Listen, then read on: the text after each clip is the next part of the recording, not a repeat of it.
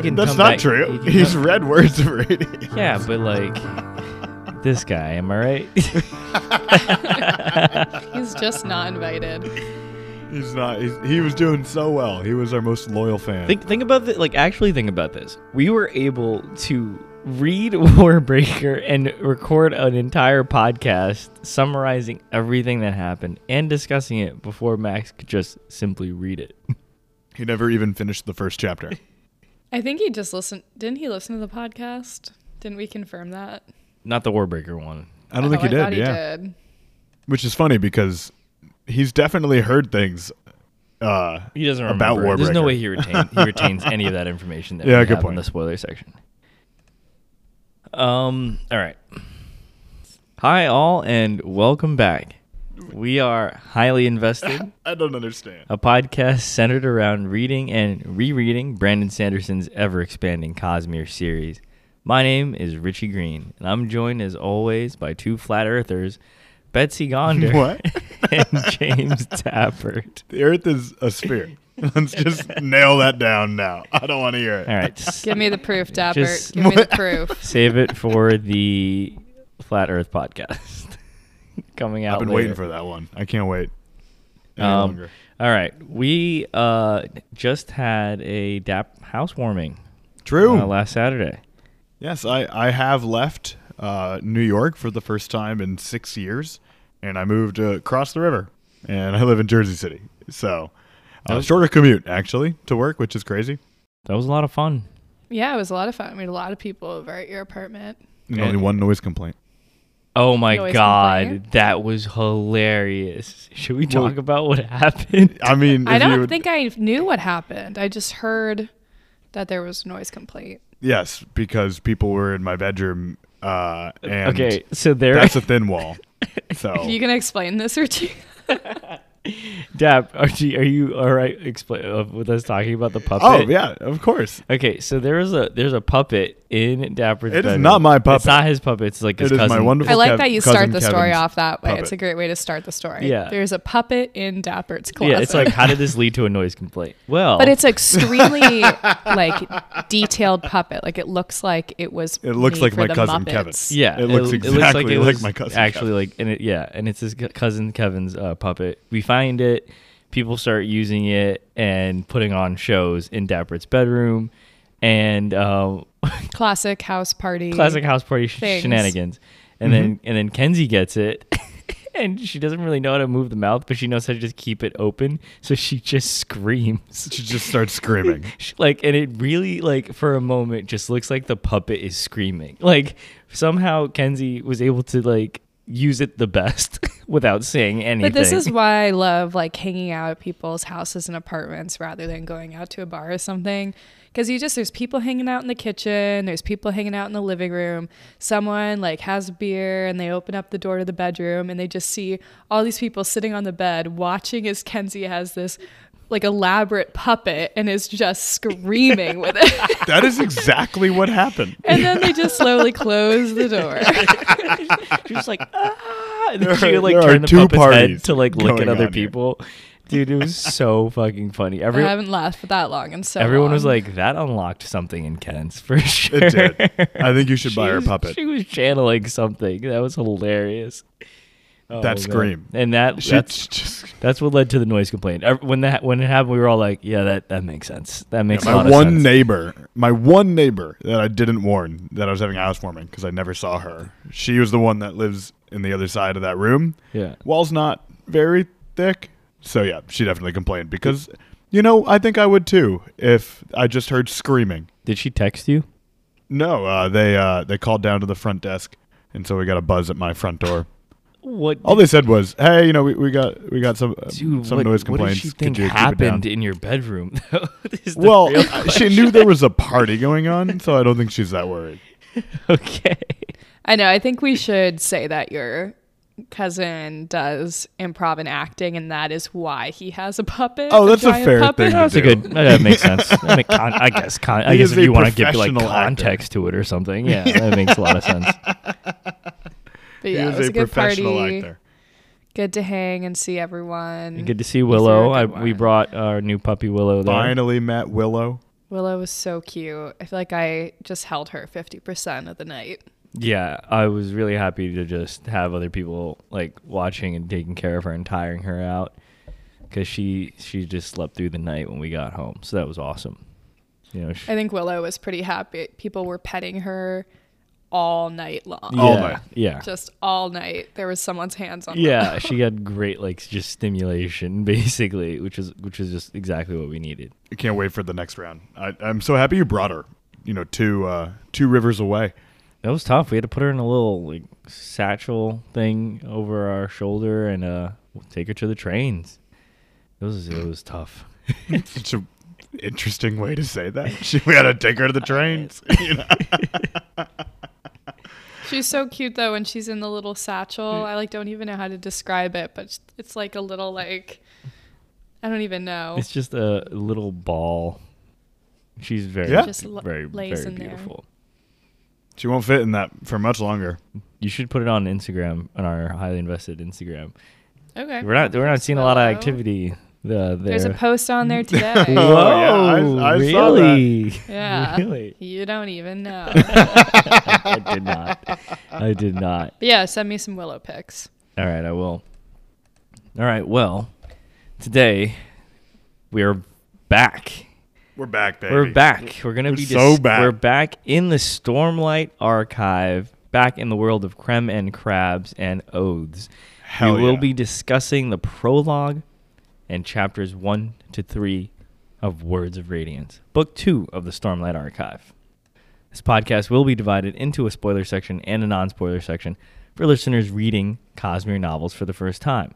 Now I know with Warbreaker we kind of like did did a bunch of varying summaries, but we're going back to the tried and true method from uh, Way of Kings. We'll we'll be doing you know four chapters, three to four chapters. We'll do a summary. We'll do a discussion. Head into spoiler section with the new spoiler bus. I can't wait to. Uh, did you see it, by the way, Rich? It's beautiful. No, it's crazy. It is is really gorgeous. Um, like I said, taxpayer dollars at work there. What is there like a dance floor? Large bathroom? There's like a PlayStation Five, new Xbox hooked up. Have, have you ever Tons of seen like those really nice airplanes that have the, uh, you know, like the bedrooms basically? It's that. Which is crazy because it's just a 15 minute drive.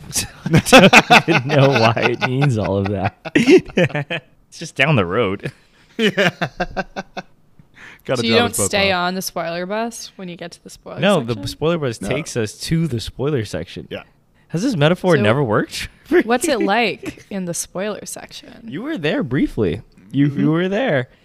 It was very dark and cold. Yeah, well, because we blindfolded you, so that makes And it was winter. That's a good point. Yeah. no, we blindfolded you, and we And I was out We in the put you snow. outside. we just cracked a window open. so that makes Oh my sense. god. that would that would track. Yeah. All right. So these, these are going to be some meaty summaries. So I'll try and uh, try and shrink it down. But let's take it into the prologue. You're not drinking with me, and this is the first time I could drink with you. I I'm literally drinking. was- I'm literally drinking. What are you drinking, Reg? Prologue to question. Yeah, yes. chug bets. Prologue to question. Jasnah Kholin walks through here? the feast hall during the celebration of the signing of the Alethi Parshendi Treaty. Wine? Let's go, bets. She notices a few times her shadow pointing the wrong way and hopes no one else notices. Outside the feast, she has a brief exchange with her father, King Gavilar. Afterward, on her way to a meeting, she then notices a group of oily black figures materializing before her, and she is transported to Shadesmar for the first time. Very much like Shallan in this moment, but I'll have to say that that is where the similarities end because Jasnah Kholin is a boss. While drowning in the sea of beads, each one giving off the impression of something in the physical world, she's able to grab a bead and will it to form a part of the palace. She is transferred back to the physical realm and notices the lanterns near her have been drained of their stormlight. She then hurries to her appointment with Liss, an assassin known as the Weeper, because she gouges out her target's eyes to hide the fact that she has a shard blade, by the way. Jasnah, Spoilers. Jeez. Jasnah hires her to watch her brother's wife, Aesudan, Aesudan Kholin. Bliss informs Jasnah that her old servant, a Shin man, was sold because he was too creepy. She then hears screams and finds that her father has been murdered by the assassin in white, a Shin man. The Parshendi leaders approach Jasnah and apologize, confessing to hiring Szeth to assassinate Gavilar, claiming he was about to do something very dangerous. They are later hung, and Jasnah dedicates herself to understanding what had happened. And this was six years ago, I believe. Yeah, from where we are. I saw I saw you laughing there, Bets, while we were talking about the Parshendi leaders being hung. What was? It's just a typo in your description when you said the murdered by the ass ass. That was dapper. He put an ass. no, ass. no, don't. Whoa, whoa. Put an ass ass in in white. And Wait, also I think I read the wrong book. like inferred that. Oh, yeah. You read Oathbringer. I think I've been reading the wrong book series the whole time. I've been going along with it, but now I'm getting really confused. Um, where's Edward Cullen? Um, no, I think I thought the wrong thing when I was reading this. So, Jasnah's brother, Mhm. brother's wife, Mhm. her brother Adeline. Her brother Elhokar. Her Okay. brother is Elhokar the king. Her Oh. father is King Gavilar. I put in all these notes thinking that I obviously read it wrong. Um, thinking that it was Dalinar's ex-wife. And so this whole time I was like, "Oh my god, maybe there was like some plot about her and she was trying Oh, to kill her." No. And I thought that was like super Wow, No, that was no. a really Interesting. early trash man theory. Yeah. in this book. Yeah. Yeah. No, no, that is um, Elhokar's wife, who we have never met before. Yeah, I don't think I'd ever heard. She's mentioned her once before. in Way of Kings, and it's just that she is back in Kholinar. That is the so only they're mention. still married. hmm They have Yeah. a kid. Okay. She's Yeah. with the kid. but obviously Jasnah was um, nervous about her, wanted to keep tabs on her. Yeah. Yeah. Jasnah's all about her family. And I, I know it's kind of jumping towards like the middle end of it, but that assassin was pretty cool. That whole scene and how it was after, you know, a whole crazy amount of shit happening It's- to Jasnah. She kept her cool the whole time, obviously, while talking to a woman with a shard blade, probably. Uh, I just, I thought that was one of the, the coolest like moments for Jasnah because if I remember correctly, this is our first point of view from Jasnah. So we kind of see how she's think so. finally thinking and Yeah. reacting. And it's cra- cool to go back to that night of the assassin of Gavilar and see that there are other there are other plots happening there. Everyone's conspiring on this night, you know, and Jasnah's got her own things that she's doing. not, not everyone, not everyone. Why do you say- Dalinar is drunk at a Oh. Dalinar. Dalinar, no idea what the fuck is going. On. No clue. What no is going idea on. how like heaven and earth is about to be moved on this night, and is absolutely just hammered. I know, and I think all through Way of Kings, it never really set in for me that Dal- that's how Dalinar used to be. So it's it is interesting to see it from Jasnah's perspective. Yeah, she's literally like, "Oh, Uncle Dalinar's drunk again." It's cool though. I feel like for the when we read this scene in Way of Kings, it feels like a little bit of a bird's eye view. And so it's so cool in this um, prologue. I feel like we're like so deeply in it. There's the loud music, the drunk people around. We're in Jasnah's head. She's got this one goal, but she's getting pulled aside by her father, all these different things. It's just such a great scene. Yeah, this is a six. It's it's so cool to be back there with the Parshendi, like like in, we're we're at an alliance. You can hear like the music and the drums going. The assassin white's literally just fucking standing there next to the Parshendi, like Jasnah clocks you know him. what? yeah. You know She's like, "Oh wow, feels Shin like? dude. He's in white." I feel like because we've heard heard about this scene previously. Like we know that there's like we know that Jasnah was there. We don't know that she was trying to see an assassin. Like we like we've learned some more things about this scene since we or- originally read it. And so I did feel like when I was reading it, I was reading it almost like Jasnah going back through her memory. I'm like, what did we miss here? Where are the details that we're trying to pick up on? Like, this person that's referenced who looks a little shifty, who's that person? Like, there's so much going on there. Right. And I feel like I want to keep going back to that scene to like figure it out. Yeah, that's a great point, dude. Uh, I'm sorry, I need to jump in here. Uh, Betsy, can you take your headphones off? I think we can say that. You I know, think what we you're, I know what you're about to ask. You really do? Yeah, Hey, yeah. don't ruin something. No, for it's not me. Well, ruining it, can we but I'm just, just- com- confirm that we were both talking about the same thing? Is it about the prologues of The prologues, Stormlight yeah. Archive? Each Archive? prologue, yeah. Yes. So Betsy, each prologue is going to be about this night from a different point of view. From Mhm. in, in the beginning of every book of the first five, We're at five different points. of five view. different For points the of view same for the same night. Yeah. Do we ever get Dalinar's? I think we can say who it is. Oh, no, we can't. No, we can't. We don't. We don't have to say that because that 'cause we can't say who it is because then that'll that that'll be like this person lives or dies. You know what I mean? We don't know. Well, no, it's uh, six years ago. oh shit, that's a great point. But there's one we can't say. There's at least one we can't say, yeah, which is but anyway, book three. but anyway, yes. Every time we do the prologue, we're going back to this night in a different way with a different point of view, sometimes several. Um, That's for the first five chap for the first five books, and then the latter five books are going to do the same thing for a different event. Um, but anyway, yeah, we just wanted to give you that little tidbit.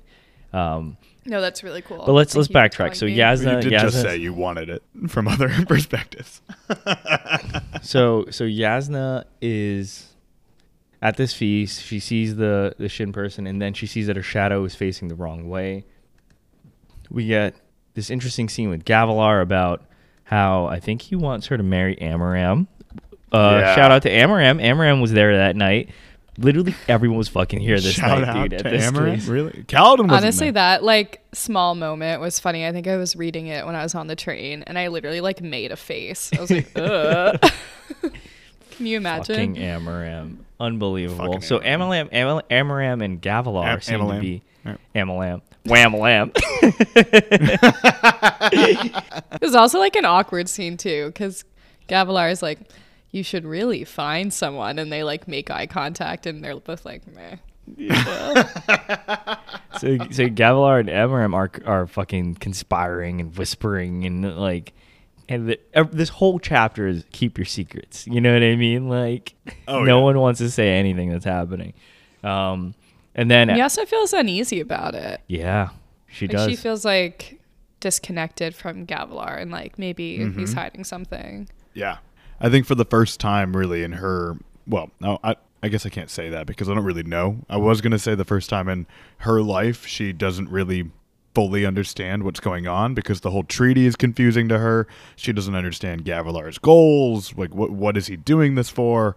And the whole time, she's like, I have an appointment with an assassin. And she has to get through these shadows facing the wrong way and sees these inky people stand up, which I thought was quite an image. So And all cool. I, I don't know how you guys felt, but I got a lot of Shallan oh, in the immediately. This is literally Shallan running away from the well, we now know are cryptics later on. Was whoa, whoa, whoa, whoa! away from- Spoilers. It's not spoilers. it's the episode.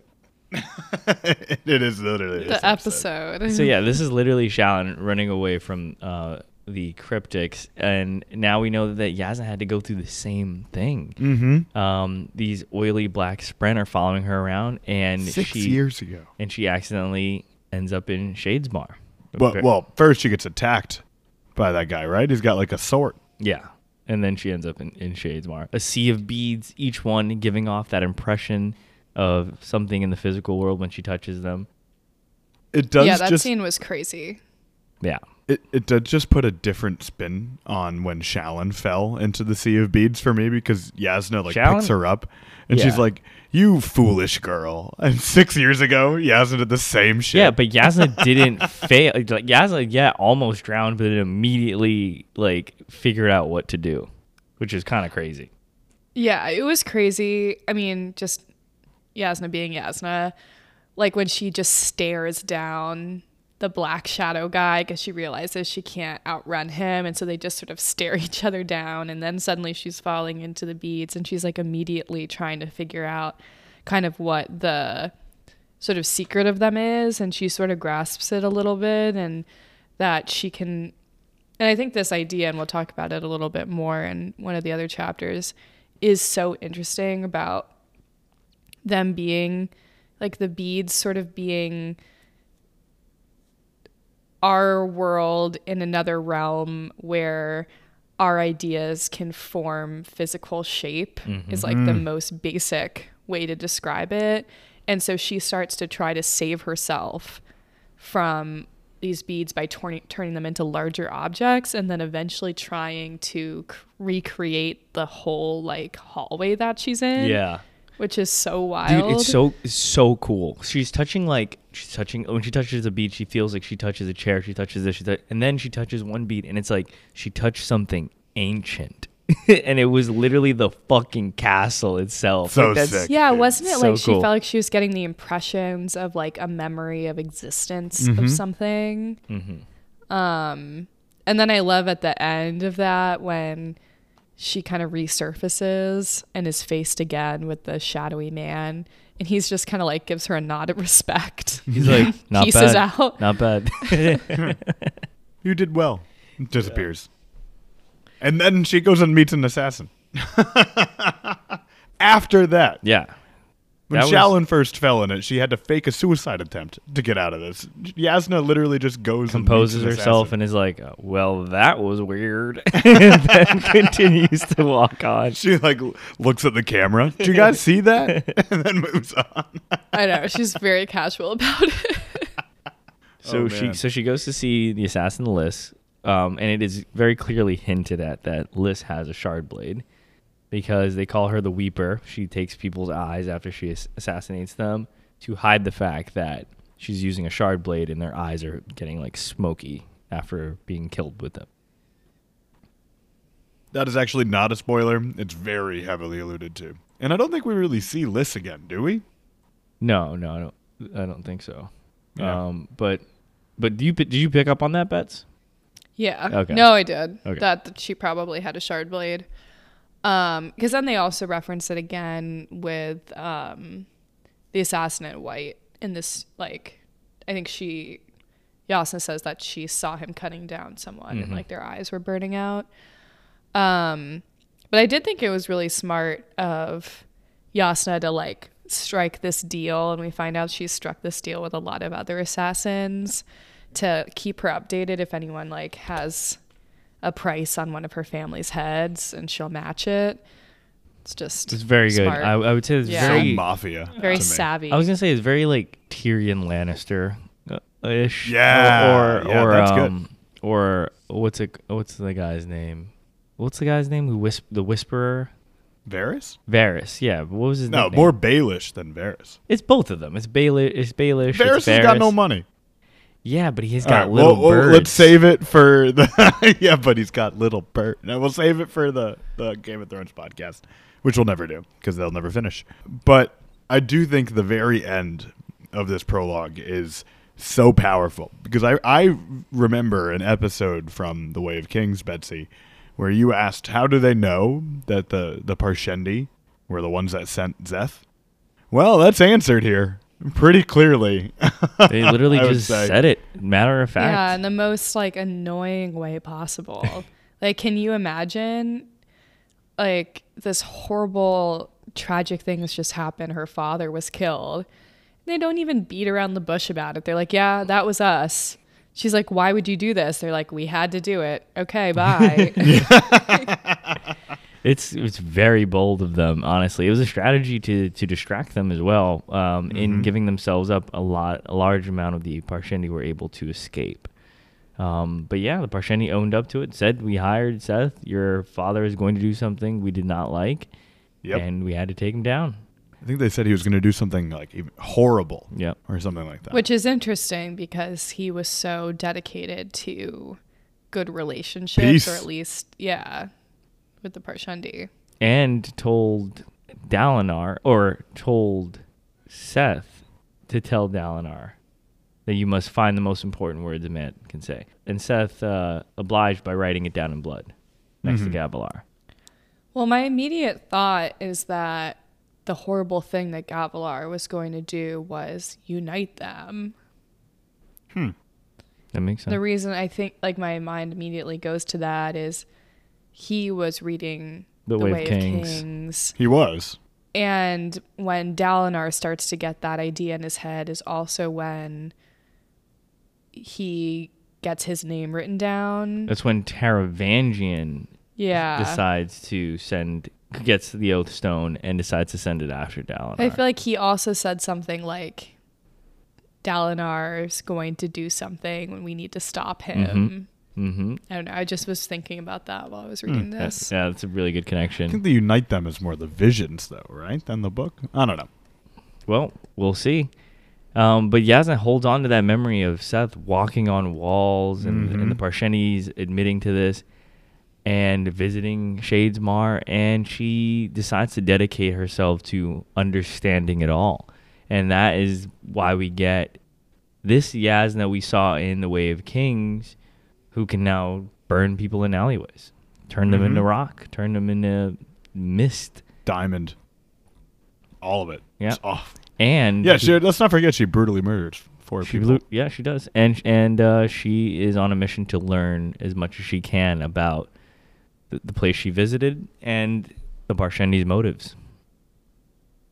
And that's where we will leave, I think, the uh, the prologue for quite a while. Yeah, does, uh, you guys have anything else for for the prologue?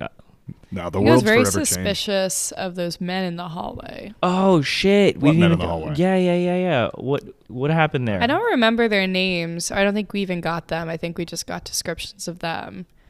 But I feel like when I was reading this, all like I said before, all I was thinking about was there's something else going on here. I think we're led to believe there's something else going on. Mhm. And so you're like looking through clues throughout the whole scene.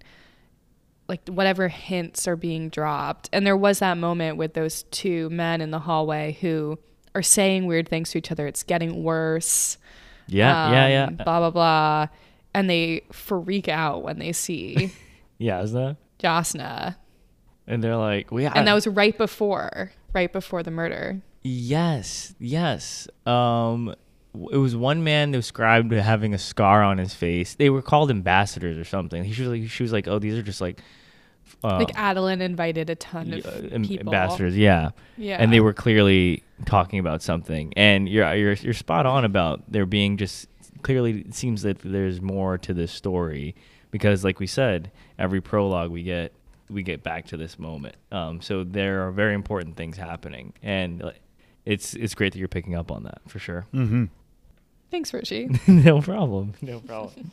Cute, but guys, but yeah, cute. but yeah, I think that that was uh, important, and I, I'm glad you picked up on that one. The men talking in the hallway. Yeah. Whoops. Dabert's like, I didn't think that was important. should we do? Should we do real chapter one now? All we right. feeling? We Let's- feeling let's- ready? Let's do it. Let's take it to chapter one. All right, chapter one, Santhid. Shallan and Yasna sail from Kharbranth, with their destination being the Shattered Plains. Shadesmar is drawn, an odd pattern is observed. Extinct creatures are not extinct. The cognitive realm is explained. Spren are discussed. Solutions to House Davar's problems and an engagement are proposed. The secret of power is explained, and Shallan takes a dip. Wow, that was a great summary. Betsy doing her best uh, Richie Warbreaker impersonation here. I love that. Some of those credit goes to the wiki. um, what wiki? What wiki are you looking at? Careful. Yeah, this was a a great I mean, we just had this crazy prologue, but it was a good dive back into we're with seeing where our characters are. Yeah, dude, this is Where a we left them. Yeah, this is awesome. Yeah. This is a great chapter. I I love just being back here with Sha- with with uh Shallan and Jasnah and and it's great because we get we get that little flashback. So like you said, it's almost as if like if if this were a show or a movie, that moment would have happened in the prologue, and then we will cut to like Jasnah sitting on this ship. You know what I mean? Reflecting on that moment, right? Right. And it's so true. It fits so perfectly like that because that the prologue is so tense and the stakes are so high. And then we cut to like this sunny sea. Yeah, the the, water. water splashing. You can see the, the salt in the air and stuff. Like it, Right. Like everything's good. it just feels like Mhm. we're about to start adventure, you know. And I just It- I it does love that that vibe. I really do. Uh, I just like to think about where we were with them because we left them recognizing that the void bringers were the parshmen It's true. That's true. and that And the world's ending. like- like and their kind of frayed relationship, which just got mended at the end of the book.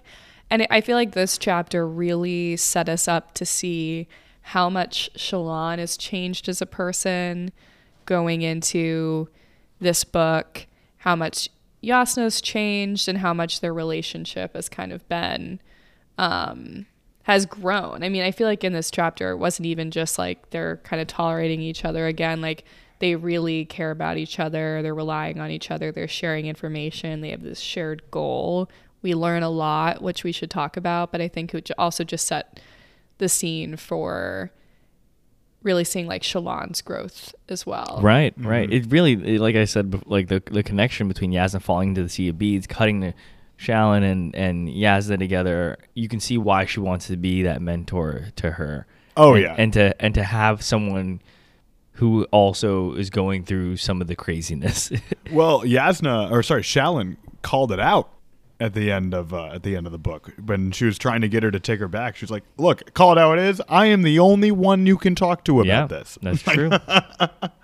So send me away and be lonely if you really want to be."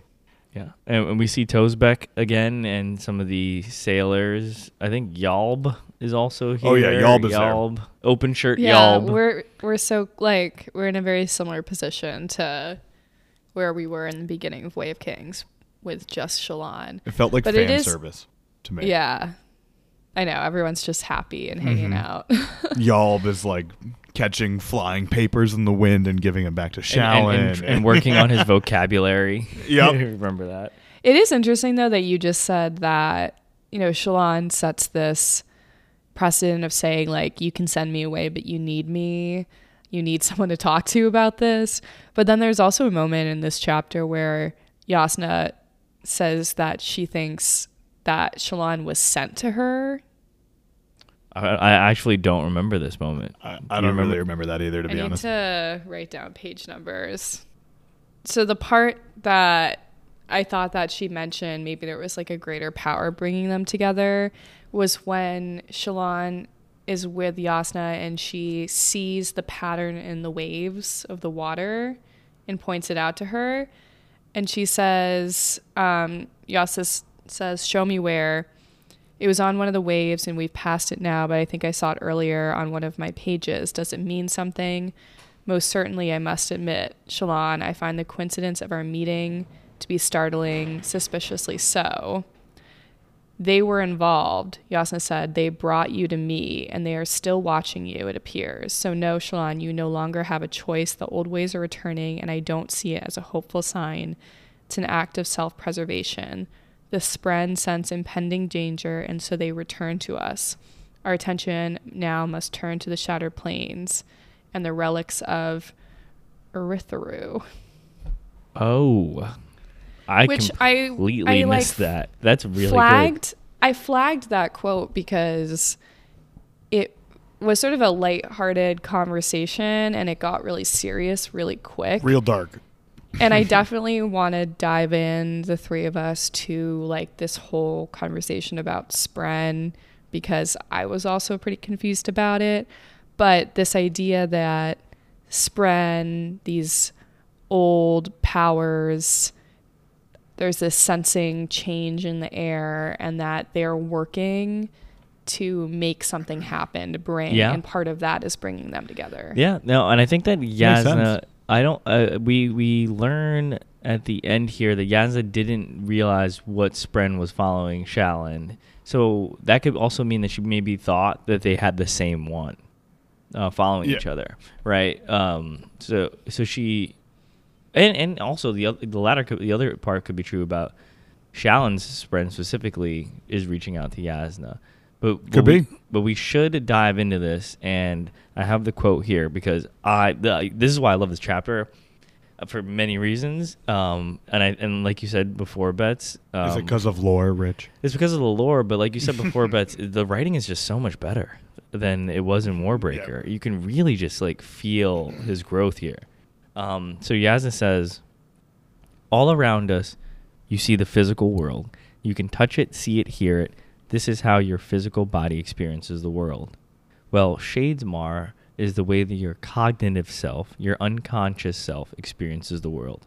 Through your hidden senses, touching the realm, you make intuitive leaps in logic and you form hopes. It is likely through those extra senses that you, Shallan, create art. And then she goes on to ask Shallan, what are Spren? And then Shallan gives a great answer. They're living ideas. And Jasnah like was like shocked that because she, she immediately agrees with her. She goes, "No, you're right. By my best guess, Spren are elements of the cognitive realm that have leaked into the physical world. They're concepts that have gained a fragment of sentience, perhaps because of human intervention. Spren are those ideas, the ideas of collective human experience somehow come alive. Shadesmar is where that first happens, and it is their place. Though we created it and shaped it, they live there, they rule there within their own cities. Which is so so cool. like literally I- what? Like I wanna talk- what? I want to talk about the cities aspect of it, but not yet. yeah, table. Yeah. Like actually, we actually have to write was, like, down very- what we need to talk about because like we have to fucking talk about that, dude. That is crazy. But like I feel like I'm still wrapping my head around this idea. It's so so cool and mind blowing.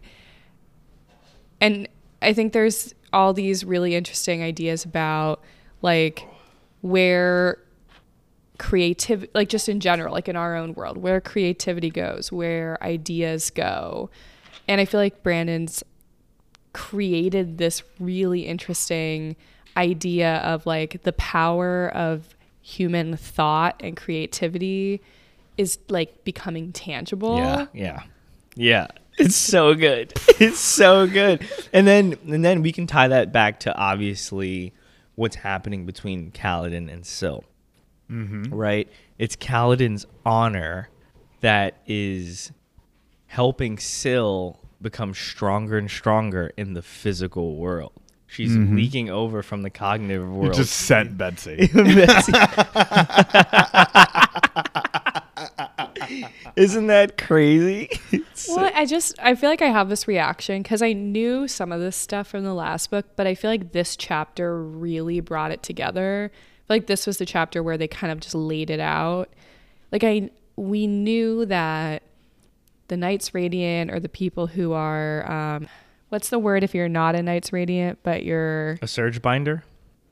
yeah, Surge Binder, Knights Radiant, they usually have a, a spren associated with them. Mm-hmm. I think we knew that from Way of Kings. Mm-hmm. But this went a lot deeper into it or said it a little bit more plainly. I feel like that it finally hit me of like, okay, Kaladin has Syl. Would They mention Jasnah having one. I don't think Uh-huh. we know in the next anything about with them. that. yes, but we know that it's an oily black spren. Sounds familiar. Um, I And, I and then we know that of. Shallan has these things following her, which are the cryptics. Right, but that The made so swirly much more sense when you. I had that reaction because it made so much sense when you just said it, Richie, which is Syl. I feel like she fades in and out of existence a little bit, or she has issues with her memory, and she becomes. You're saying that she's sort of like, not necessarily feeding off of, but she's like using his honor as energy. it's a symbiotic kind of relationship. relationship. Yeah, yeah, yeah, yeah. And and and that it's you absolutely nailed it. Coming over from the cognitive to the physical, she has trouble remembering things Mm-hmm. because it, it, it that fills in the gap of how are there cities, but how was Syl like that when we first met her in the in the in the first place? I I love all of this because one, we finally get a definition of spren, but Yeah. I think that you can see, and it's it's very well written. If we all want to comment in it, uh, how perception shapes reality here. Spren are like the real life physical manifestation of how what we as humans perceive the world to be. There will be something that makes it so. It's like Plato's cave thing, the shadows in the cave. Whatever you see and perceive is your reality. And Spren are the epi- the epitome of that. But they also get Jasnah talking about power. And she's she's like, this is how I look at the world and how I react to the world. And so it beca- my perception and everyone's perception of me becomes reality, which is how Shallan gets obviously to go down and to see the lion turtle. Uh, but I'm getting ahead of myself because we do finally get the, you know that complete and utter lore drop of what a spren is, and I want to bring it back to a interlude that we have away kings where those two random ardents start talking about perception and the way that humans perceive what and think what spren should do is what they do. Mm-hmm. that's what spren are. That's what we learn this. It's what humans perceive. I, just- I love it. It's like we get finally like one kind of check off from that stuff. No? Richie you disagree? I think that's exactly what this is. No, no, I think that's a good point. I think it's I think it's a great point. That's an And I want to go And- back and read that interlude now. Yeah, it, and it, it that's exactly why reading is so much fun because uh, going back and seeing those Ardents discuss Shadesmar and Spren and, and perceiving them, we learn. I, wait, do we learn about the different types of Spren in this chapter? or was that chapter three? three Okay, i think that's so- where she goes into a lot more detail because Yeah, about Shallan about sees- about the physical forces that are Spren and then the id- ideas that are Spren. Okay, exactly It is There's amazing the, to the think cities about, mentioned is in though. this chapter yeah, like how much Jasnah knows. And a huge part of it is because she's like a dedicated researcher and then also because she has these experiences that no one's had before. But it's wild that we have like people who are studying this, like we read that interlude, and they're like kind of catching on. But Jasnah like knows so much information about this, and I feel like nobody else knows this information. I, I yeah, this is this is wild. Nobody that we know knows this information other than Jasnah right now. Like It also made me excited. I'm wondering like what Shallan Spren and Jasnah Spren are going to like represent for them the same way great Syl does for Kaladin. Yeah, so we I mean we like in uh, in Way of Kings we we talked about it, we joked about it. It's Kaladin and his honor and doing what's right. But in chapter 3, you know, getting a little ahead of ourselves here, I, I believe that Shallan Spren gets named and we can talk about it later, but it's called um, cryptic aka a lie Spren. And it's so interesting that Shallan, a person who had they say that? Yes. Jasnah Jasnah calls it that in chapter in chapter three. Um, so it's so interesting that something called a lie spren is attracted to Shallan, who has a lot of secrets. I totally I think it is worth that. saying the city's comment is actually I'm in chapter three. So Oh, the city. up there. Oh, the city's comment is in chapter. Where they th- talk about the, the they don't name the the spren that sh- they see. no, no, no, they don't. They don't. I, ju- I just said that So to that's Bets. that's where yeah that's where they do. no, it. no, I just said they mentioned cities here, but they mentioned the name of the spren in chapter three. So we'll, we can. It's tied to the naming the spren. So we'll pick it up then. yeah. 'cause Um, we're gonna get there. But yeah, bets. Like I said, it, it's called a cryptic, but uh, people call them lie spren, and that's Shallan spren. So that's interesting in Weird. itself. That's interesting in itself. So yeah, and I have more questions about that, but do we want to save it?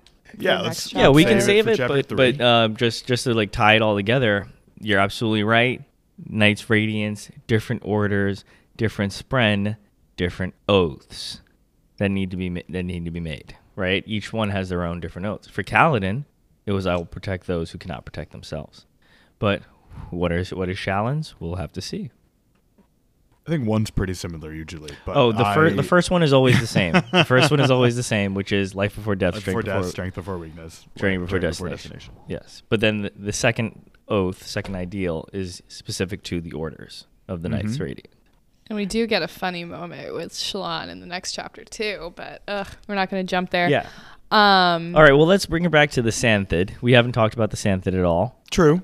So the Santhid, uh, as you mentioned before, Dap, is like the lion turtle from Avatar, right? Clear connection there. Um, awesome scene of this thing that's supposed to represent good luck following the ship along. No one's ever really seen what it looks like. After Jasnah has this wonderful conversation with Shallan about what power is, Shallan lies to herself and convinces herself that she is a person who has power and convinces the ship uh, captain to lower her down, right? She almost breaks, but she tries to put on a Jasnah like face, right? And it works. She's able to use that power to get them to lower her down into the water to see this. And I think it's just so good after this conversation with Jasnah that she does this and she goes down and she sees something that like literally almost no one has laid eyes on, right? And I could just the scene is so vivid. I put it in the Google Docs, a picture of her doing it, of the thing just like turning its eye slowly and like mm-hmm. looking like they looked at each other. They Yeah. shared a I know that moment. scene was written so beautifully. yeah. And I feel like it was the epitome of that of her like embracing her power, stepping into her power, and then also her as a researcher, her as scholar. a little bit of a naturalist. Yeah, it's like it's all mm. it's Oh, I love that word It's for her, perfectly naturalist. it's perfectly Shallan. Like it, it's mm-hmm. she is like Jasnah and wanting to discover the world, but she wants to do it through art, right? Mm-hmm. Do it through creativity, through through painting it, to drawing it, to capturing it. And she has to see that thing. That is her Right. version of Jasnah. She needs to go down there and see that thing for herself. And the one last thing I'll say about it, why I just felt like it was so great, was I feel like all leading up to this in the last book was this all this tension around her really wanting secretly to be doing this with Jasnah, to be doing research. This is what she loves, um, despite like all the other things going on around her.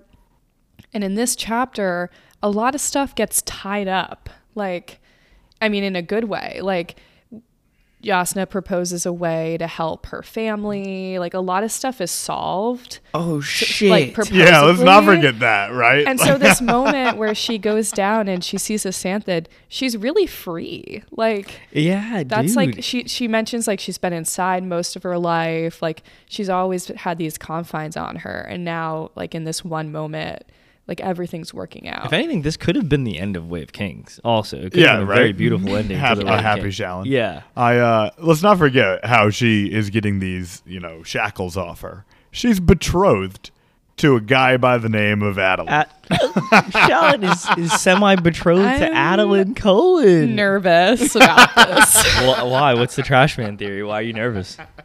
i just feel like adolin is gonna hurt shallan I feel like he's a little bit of a f boy, and Shallan's a little bit too excited about it. I don't know. I'm a little worried. he is so absolutely an F boy. He, re- he really is. He really is. Amazing. But the man can change. He can The man change. can change. She's like, I'm going to marry the most eligible bachelor in all of Roshar. And I'm like, um, yeah. We'll see. We'll see what happens. Oh my god. Yo, That is Um, really wonderful that Jasnah helped out um, Shallan there. And it just begs the question if she would have just told Jasnah in the first place. I don't know if she would have gotten away with a betrothal to Adolin, but she also just- definitely It's not Would've- ways too, right? Yeah. Like now we can connect it to everything she's done in book in book one. She lies to her brothers about what's going on. She lies to Jasnah, and she lies to herself to convince herself that she's a scholar. Um, well, she is one, but you know, I trying know- to we know what you mean. We know what you yeah. mean. But that was my last comment for chapter one. Wow. We are so back an hour into this episode, Yeah, and we I uh, know. we've There's just dude, chapter, one. is filled with it. Okay, one last thing. chapter thing. three is just as big. Okay, one more thing I'll just say, just another quote from Jasnah. Uh, she said, All things have three components the soul, the body, and the mind. The place you saw Shadesmar is what we call the cognitive realm, the place of the mind. That's it. That's all the last last quote I got. Let's go to chapter two then. Chapter two. Chapter 2 Bridge 4 Kaladin rides out the first high storm since being freed in a small room, attached to his men's new barracks within Dalinar's war camp. After the storm, he wanders his new home and walks through a mostly empty camp, contemplating the betrayals of both Sadeas and Amaram, while speaking with Scar, Teft, and Moash about how to proceed. Kaladin was made captain by Dalinar, so he takes to naming his own officers below him. Rock will be quartermaster, Sigzil will be clerk, Teft to train, and Scar, Moash, and Kaladin will lead protecting Dalinar, with one of him one of them with him at all times. After the group of new officers wander, they return to the barracks as the men of Bridge 4 line up in front of a tattoo artist. They're no longer slaves, so they plan to cover up their slave brands with tattoos. Hobber goes first and demands a Bridge 4 glyph to honor what made him free and embrace the fellowship. Everyone, Shen included, sit for their tattoos, most on their forehead, save Moash on his arm. Until finally, Kaladin sits, but the stormlight in his veins immediately heals him, and these scars remain. Kaladin and his new, newly appointed officers travel through the camp to visit the quartermaster and receive their new uniforms. Rind, a lowly Light Eyes, hands them their new Cobalt Guard uniforms, until Scar takes his knife out and removes the Cobalt Guard insignia. They are not those men, prompting every soldier with Kaladin to do the same. Kaladin explains their bond and leaves requesting Rind to create new patches bearing a new insignia. Bridge 4. Bridge four. Bridge, Bridge four, four. baby. We are back with Bridge four. Um, we're back with Teft. I missed Kaladin, man. I, I, I, know. missed him. I love Kaladin. It's so good to be back with him, and just it's so good to just see them doing well, guys. Like really, I know. It was really nice to just see them being okay. Think about the juxtaposition of the first Kaladin chapters. He's in a cart Yeah. and very low, and now he's a captain of a brand new like battalion. And he's there with Teft, Scar, Moash, Sigzil, Shen, all the names that we've My seen. boy Rock.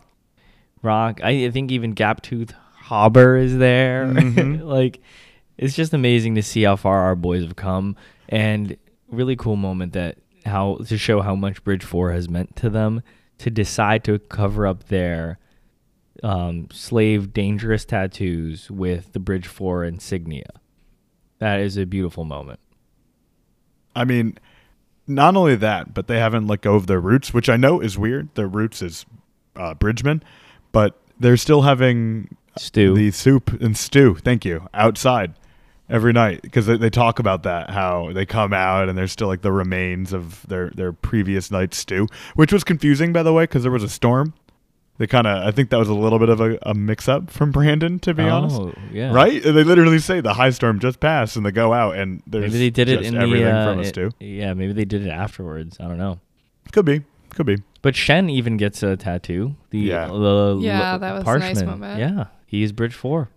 He is And Bridge then 4. we see them also replacing their Cobalt Guard insignias. I mean, it was just all of this, like, even though they're free now, or technically free, you know, they, this Bridge 4 meant so much to them despite what it what like what it technically was as a bridge crew like something that was supposed to keep them down keep them oppressed eventually kill them. Like for them it was something so powerful important. They weren't ready to let it go and i think is truly family for them.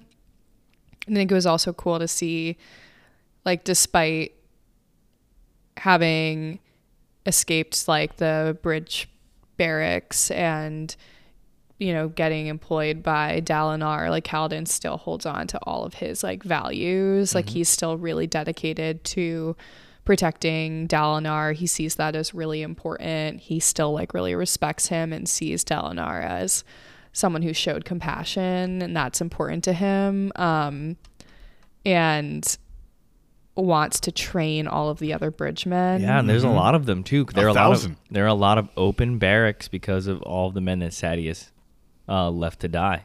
Yeah. And Kaladin mentioned seeing a bunch of widows who are um, scribes walking Orphans. around, who are eyes are red and puffy because they've they've lost their partner.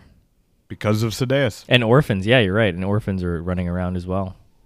I I don't know how I feel about you saying, "Oh yeah, orphans." Yeah, you're right. To me, just out of context, that doesn't work. Oh yeah, Uh, orphans. I uh, Yeah, it was great to just like hear their conversations about how they were going to get the other bridgemen involved. Um, and just another moment where it's like a difficult situation, but they're not going to let it go. Like they're going to make it work. yeah. Um, And also, um, uh, I don't know if you, I don't know if you guys noticed, but Gaptooth Ho- Hober or Hobber was the first one to get the Bridge Four tattoo on his forehead. This was the first person that Kaladin saved um, in the in the yeah, it was a book. beautiful message. He's the one that yeah, Kaladin ran out and grabbed him. And everybody was like, "What the fuck is this guy doing?" You know, and that's like the beginning of it all. the I like beginning of it all. Yeah, full circle. They went full circle. I will say, Kaladin has probably the hardest line uh, of anyone that I've s- seen so far. Even though, yeah, I know we just had Shallan, uh, and she's not exactly the, the hardest of individuals. But when he is getting the tattoo and it won't stick, he goes, "The scars haven't finished with me yet." Oh my god, That's just- I, that's I, I so wrote this down and I was like, "We're back, we're back, Yeah, with the we're so brooding, back, baby. brooding Kaladin. here, he- here he is. Cut Like, my it's- life it's just the into fact that he- pieces. right. like the stormlight or whatever is forcing it out, but it's he makes it so metaphorical. He's Of like, course. they're not done with me yet. um, it's, it's it's so Cal, dude. And we get a little bit of that at the end of the chapter when he talks about wanting to keep his powers a secret. And I kind of liked that moment. I felt like it was Those are the scars of Amaram, and right. and Like he, Dangerous. like all, everything he's gained with Bridge Four feels so important to him, and he's not willing to give this up to someone else because he knows that people just want to take and take and take. Right, right. We're back in Roshar with Light Eyes, and he does not trust them still. He trusts Dalinar, but that he's Hmm. an exception. He's he's still soft on it, to be honest. He even mentions he's like, yeah, I think we can trust him, but he's like, just so we're aware, if we need to, we will become a mercenary. Right, because we are we are they're like like they were all saying they're Bridge Four first. you know, they're To the hired point that they cut muscle. out the insignia Yeah. of like one of the most famous guards groups in all of Alethkar. Literally, And they're like, yeah. yeah, that's not us, man. yeah, literally the king's uncle. Like how far we've come.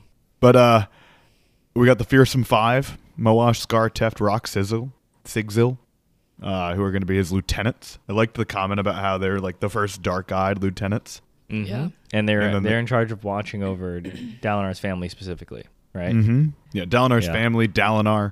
Well, and well, uh, Rock is going to be quartermaster. Sigzil is like scribe. Teft is going to be the lead trainer. Wow. They've come so far. I'm so proud of these guys. It's awesome. Poor leathery faced man. He never got to see it. Never got to see, I know. but his dream lives on in the ones he left behind. Yeah, but this was a really good exposition chapter. You know, we got Kaladin back, and he's he's on his way. He's not in a cart. Yeah. He's still Groot. He's just still broody, but you know, he's not a slave, and he now protects probably the most powerful man or second most powerful man in the world. Yeah. So I just love I just love being in book 2 where everything just moves a little bit faster and everything just makes more sense because we're we're we're already introduced to the world, you know? And I think that that's why these chapters are just flowing so well. It feels like you just read them back to back to back to back Mhm. like as fast as you can. Um so you yeah. catch me, this is uh it's really good to see our boy Cal back. our boy, Bridge Four. Uh, but that's everything for me from chapter two, Bridge yeah, Four. yeah, me too. Me too. Me too. All right, this is where we want to be. We want to be on this boat and get more information. Chapter 3 Pattern. Shallan sits in her cabin on the Wind's Pleasure reading a book written by Jasnah about Vorinism and the Recreants and its effects on the documentation of history, such as the existence of Shadesmar. While studying, while, while studying, the pattern that she's been seeing shows up again, this time on the cabin wall, vanishing when she looks directly at it.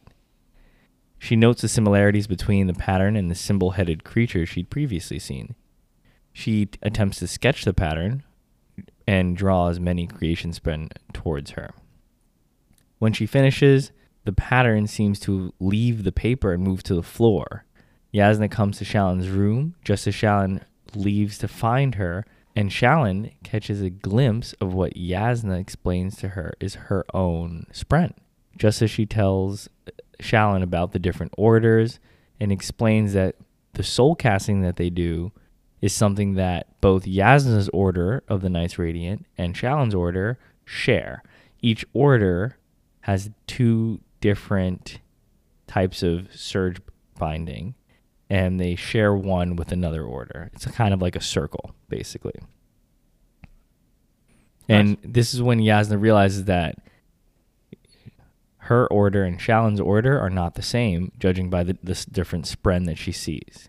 So they have a lengthy conversation about the nature of spren, and Jasnah gives some interesting takes on what the Almighty is and the heralds. But Yeah. I'm saving I'm saving that for the discussion portion portion because uh, this really is just a continuation of the Oh, yeah. first chapter, and in which uh, I think that, uh, like we said, maybe the cities part was mentioned in this chapter instead of chapter one, but whatever. But we learned, Yeah, I mean we're gonna get there eventually. yeah, but we learned that the pattern uh, that she's been seeing is actually a spren, and it's called a cryptic. Yes. I feel like some of the moments with the pattern in this scene reminded me a little bit of um, some of the scenes that we got in Warbreaker with the um, when objects kind of br- Hmm. got breath breathed into them and they came to life because they're kind of these humorous descriptions of pattern, like try like It was like bumping Maybe into not- walls and Yeah. stuff. right being a it was little like, like, checking things out. not totally used to maybe being on this plane of existence. And Yeah. I think there were some jo- jokes made about they're like, oh, it's your spren that's going to help you. And then it's like Bumping- pattern, like flopped over on the rug. No, it was definitely comedy. It was absolutely comedy because it, it was, and it's also Jasnah's like like serious look at it and going, "Yeah, this one's a bit different." right.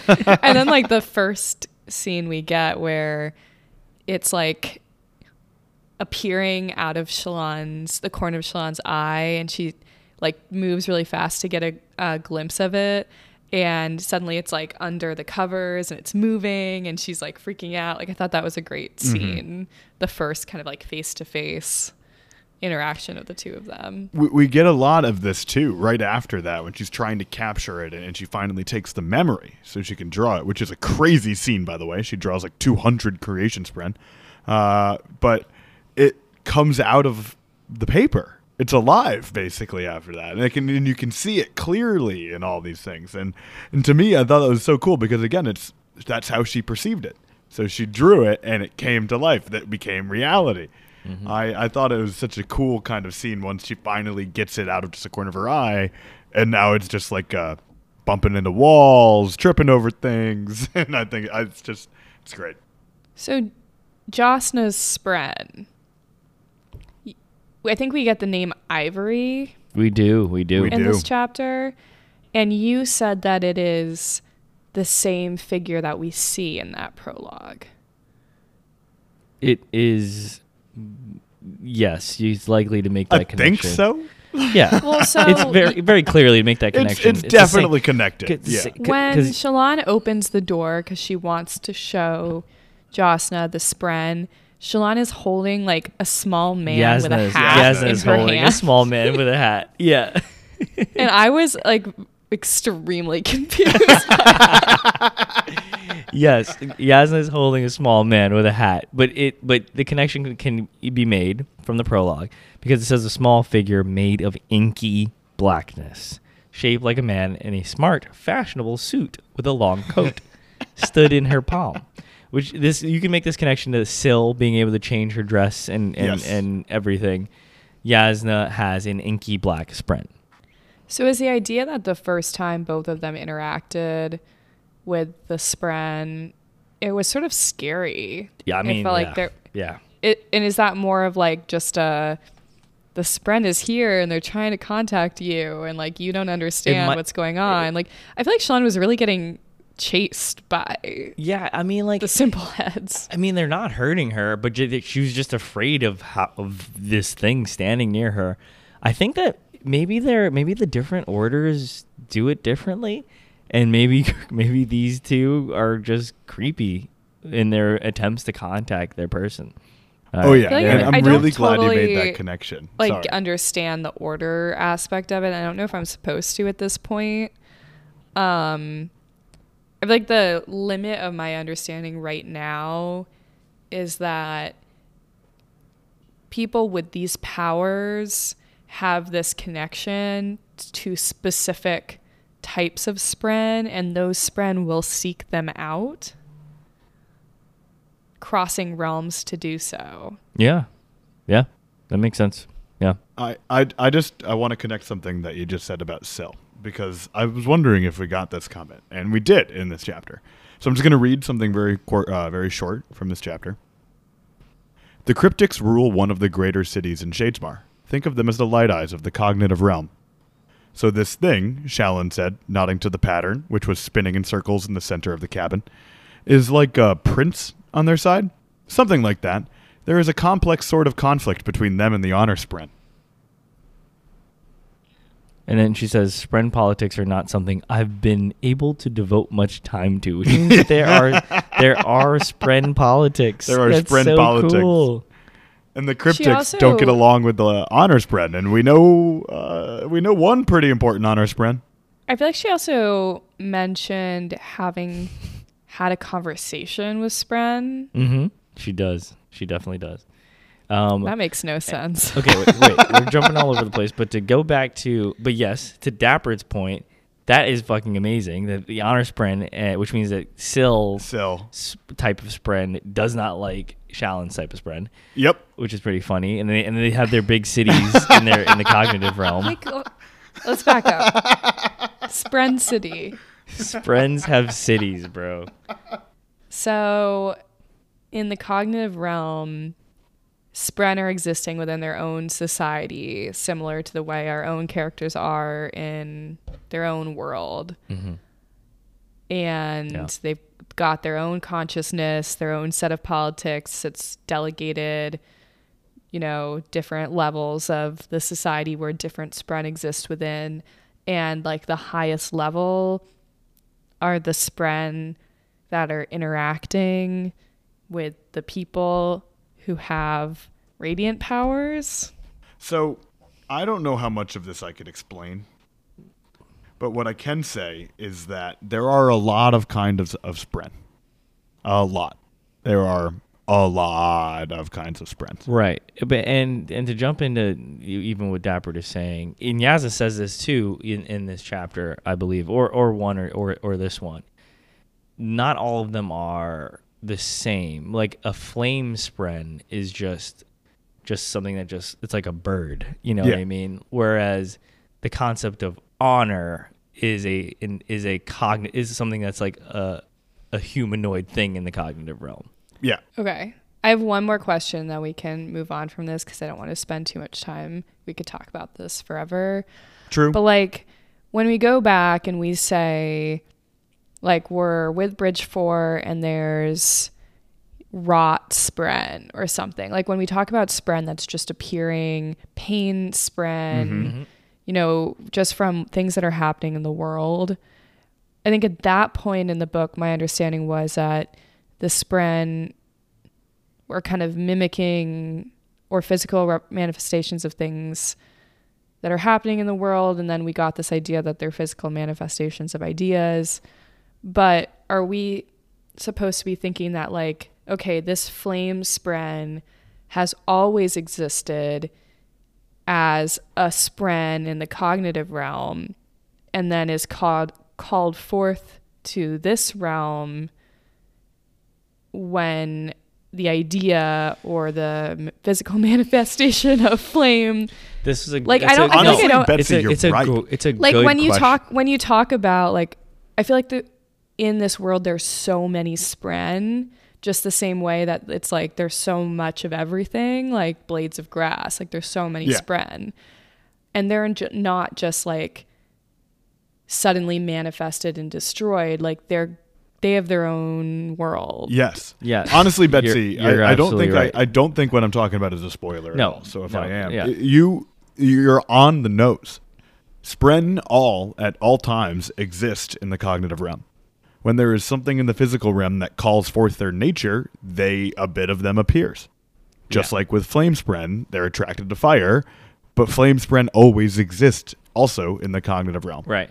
And- okay you know what's crazy about this and i'm sorry i'm gonna be quiet after this No, dude, we're No, on a this is podcast. Say everything you're thinking, literally. It's crazy when you think when you think about this though, and I feel like that's why I'm sort of mind blown about it. Is like in our world, us, Like if you light a candle, like that flame is brought into existence and then becomes nothingness.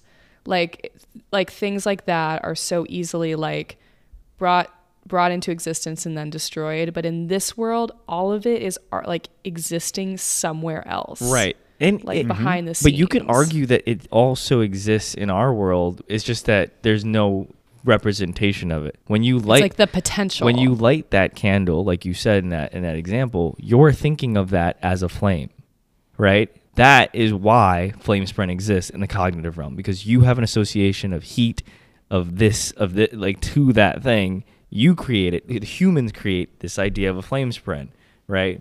And that always exists in the cognitive realm when it's very powerful it can bleed bleed over basically when the pain spren is is is just hitting right the pain spren can somehow show a little bit into the hated into the you said that. yeah but it's true they show a little bit into the physical realm but they could be quite bigger on the cognitive side of on the cognitive realm of things but they show up as Mm-hmm. like these tiny little things right because they're it, so 'cause crazy. maybe if enough, them, if enough of them show up then they kind of bleed over a little bit but those are the nature ones like dapper was saying those are the ones who don't have like that that like they aren't like so they can't like think Yeah. Right? They're Then not you have- cognitive. then you have the more complex things not just a physical thing like fire or rain or wind you have something like honor you know what i mean Now, Lies. like when people think about honor like that is such a complex thing that it creates something like honor spren right who can, who can, who are smart intelligent who can build cities so yeah that is that is the cognitive realm Honestly, Betsy, you did really well. Yeah. I Or had destroy no clue. What this was. destroy evil. What? what did you just say I was just thinking about um Nightblood. Nightblood. very interesting very Interesting interesting, choice of Uh, time to say a command. But well, no, but I I would just was thinking. I mean, we were so fresh off that book. I feel like that felt like a spren with like a super complex. I mean, it's not a spren, but I don't know. no Anyway, that's that's So- pretty cool We also get a little bit of the orders of the Radiance explained. Uh, Yes, which- and this so this goes to Betsy's question about the orders. If you- right. yeah, I wanted to bring it back. yeah. So Betsy, yeah, they share each order shares one ability with another order. Right. A surge, as a they call it. surge, right? So Jasnah is with an ink spren and has the ability to soul cast, which means that she can turn people into fire. She can turn stone into mist when she touches it. She can transmute um, Shallan's blood to get the poison out, right? Soul All of that is soul soul cast. casting. Shallan also has this ability, shares it with Jasnah. Like I said, it's like a circle. Each Nice Radiant shares one with the next one, right? So, Yep. sh- so Shallan's order, we know the name of it. We're not going to tell you now, but can Correct. can share it with shares this with Jasnah, the soul casting part. What Jasnah says to her is that she goes, um, "This friend will be your companion, and it will grant you the ability to soul cast, among other things." So we don't. She, she has another surge that we haven't seen yet. yeah. They each have one other, And they each have one other. soul casting. So technically, Shallan, without And the the- soul and caster, which we know she did because she didn't have a working one, can Soulcast. Yeah. Uh, that was good though. It's good to it's it's good to I'm start be thinking of about this. it for a while. But dude, Yeah. it all right. The reason This is why when you're supposed to start questioning. Yeah, and the reason why you're so interested is because it's a really cool concept. Like the, the concept of Spren is really what got me into the Way of Kings in the first place. Like I was telling everyone, I was like, I'm reading this really interesting book about ideas being physical manifestations in the world, and I thought the spren were the main character. dude, I did. I was like, I, I was just every time they showed up, I was like, fuck, pain spren. That's interesting. That's so cool. Um, and and and in a way, it was hinted at by Brandon that the, there's something important about them, right? Because it leads to still being in the honor spren. So They're always in the background, same as the Parshmen. I, s- I just still like I- I still imagine the real life scenario. Like, what what if a friend invites you somewhere when you're out you're out with them like for next weekend? Like, oh, can't make it, but you totally could, and just a live spren appears. That would yeah, that was like my very first question. I feel like the first chapter of this book. That would be good. so bad. Or or like your or your crush your crush appears and you have like I don't even know Passion what- spren? passion spren, and love Yeah, spren, or something like that. that's so funny. That'd be so embarrassing. Um, That'd be awful. That'd be terrible. But like speaking of the lie spren, so that's so interesting that Shallan, what did you s- what did you call it? It's a cryptic. Cryptic. I didn't call it that. the Jasnah what- called it that. True. It's the what of lies. It's a lie spren. The, it's a lie spren, and that's her companion spren. Mm. Correct. Yes. And one of my most interesting moments of this whole chapter was when Shallan is talking to Jasnah about the Knights Radiant. And Jasnah is like, Don't worry, not all Surge Binders are Knights Radiant. Knights Radiant was an order, doesn't mean you have to wield a giant sword. And Shallan is disappointed inside and has this would be too. flashback memory to herself wielding a silver sword. So I would like to invite you both to tell me what is going on. that I mean, you just said it. I, that was something that Shallan thought about in that moment. She thought about herself wielding a silvery sword, and then yeah, that was really interesting. I What think- do you think happened in that moment? Yeah, that's a great question. Turn it back on her.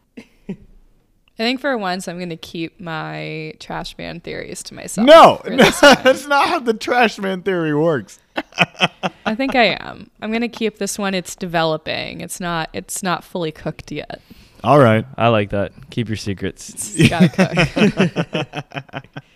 um, but Fair yeah, enough. that so that that was I think all I had for chapter Me too. Three. Spren cities though, but Spren cities, baby. cities. Spren how, cities, spren- how cool spren- is spren city. that?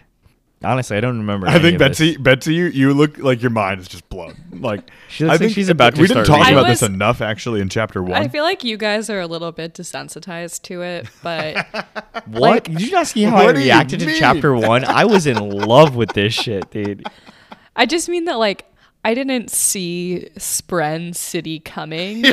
like this is like it's also new to me this idea that they even have these companions Spren and that maybe you So could talk to them and that they're going to like help you with your powers. Kaladin That's all talked new. to Syl all of Way No, of no, no, no, no, no. I, I was the same way when I first read this, though. To be honest with you, I did not pick Right, up but on up this. until this point, it wasn't completely crystal clear for me that this wasn't a Kaladin is the specialist hero right. thing. No, no, no. And that this literally, was gonna, yeah, literally same. In this moment, when Shallan opens the door and Jasnah has the sp- spren in her hand, is when I made the connection and go, "Oh, they all have a different one." I was like, "Oh, that's that's when I was like, oh, it's not just Kaladin being the Oh, main character." shit. Yeah, right. And I think also the fact that Kaladin wasn't having those experiences with the beads and wasn't necessarily soul casting in the way that Jasnah was.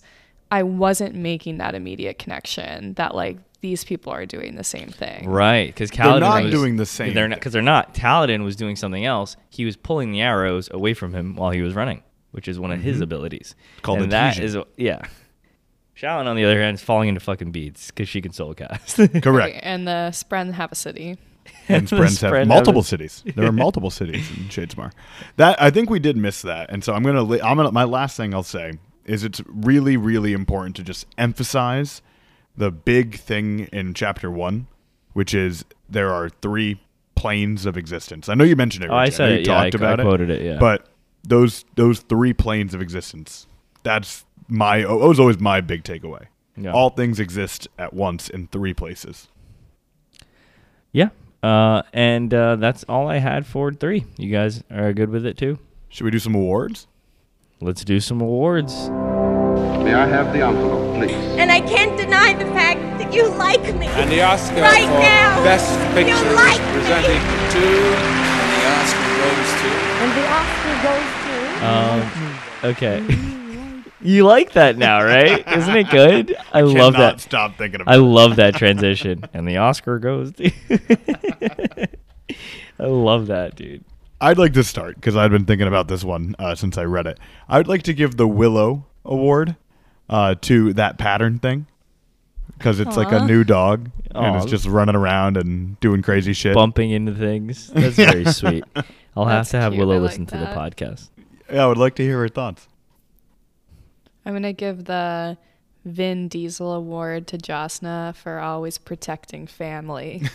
nice. So nice.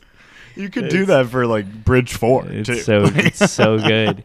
Um, I'm the fact that we just came off of uh, Warbreaker, tiny ass book. You know, like c- contains it's only story, seven hundred pages. contains compared to this contains story, and we're coming back to this.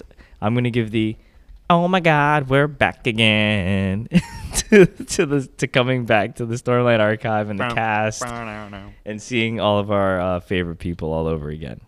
I think I've given this award to Teft before, but I'm going to give it to uh, Jasnah. You're a wizard, Harry.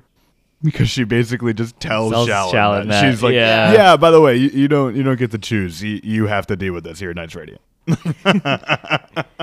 I know. Shallan gets a lot of uh you're a wizard, you're getting married. Oh, also, we never talked about this, but yeah, uh, Betsy, you brought up that not all surge binders are Knights Radiance, is what Jasnah said. I, don't- I don't know why, but that just felt like a motivational quote. no, it's just that uh, she Not was saying she was saying binders, that the. Knights Radiant was an order of surge binders. You know what I mean? So you could just do your own thing if you really wanted to, but that's what what she's saying. yeah, no, that makes sense. Um, I feel like that separation's important. it is.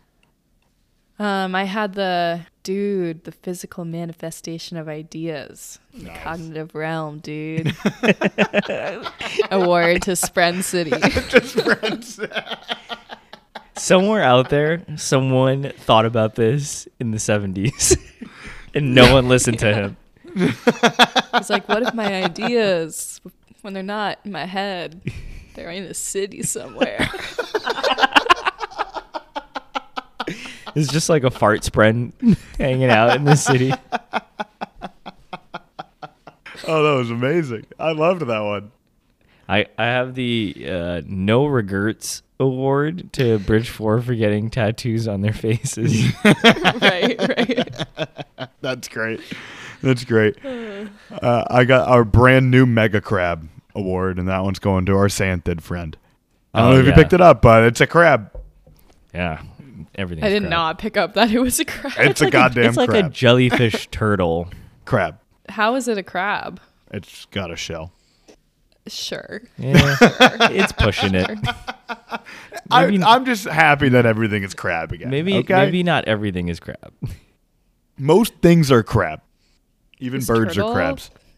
Crab? Tur- turtle's kind of crab. Turtle crab. I I got a.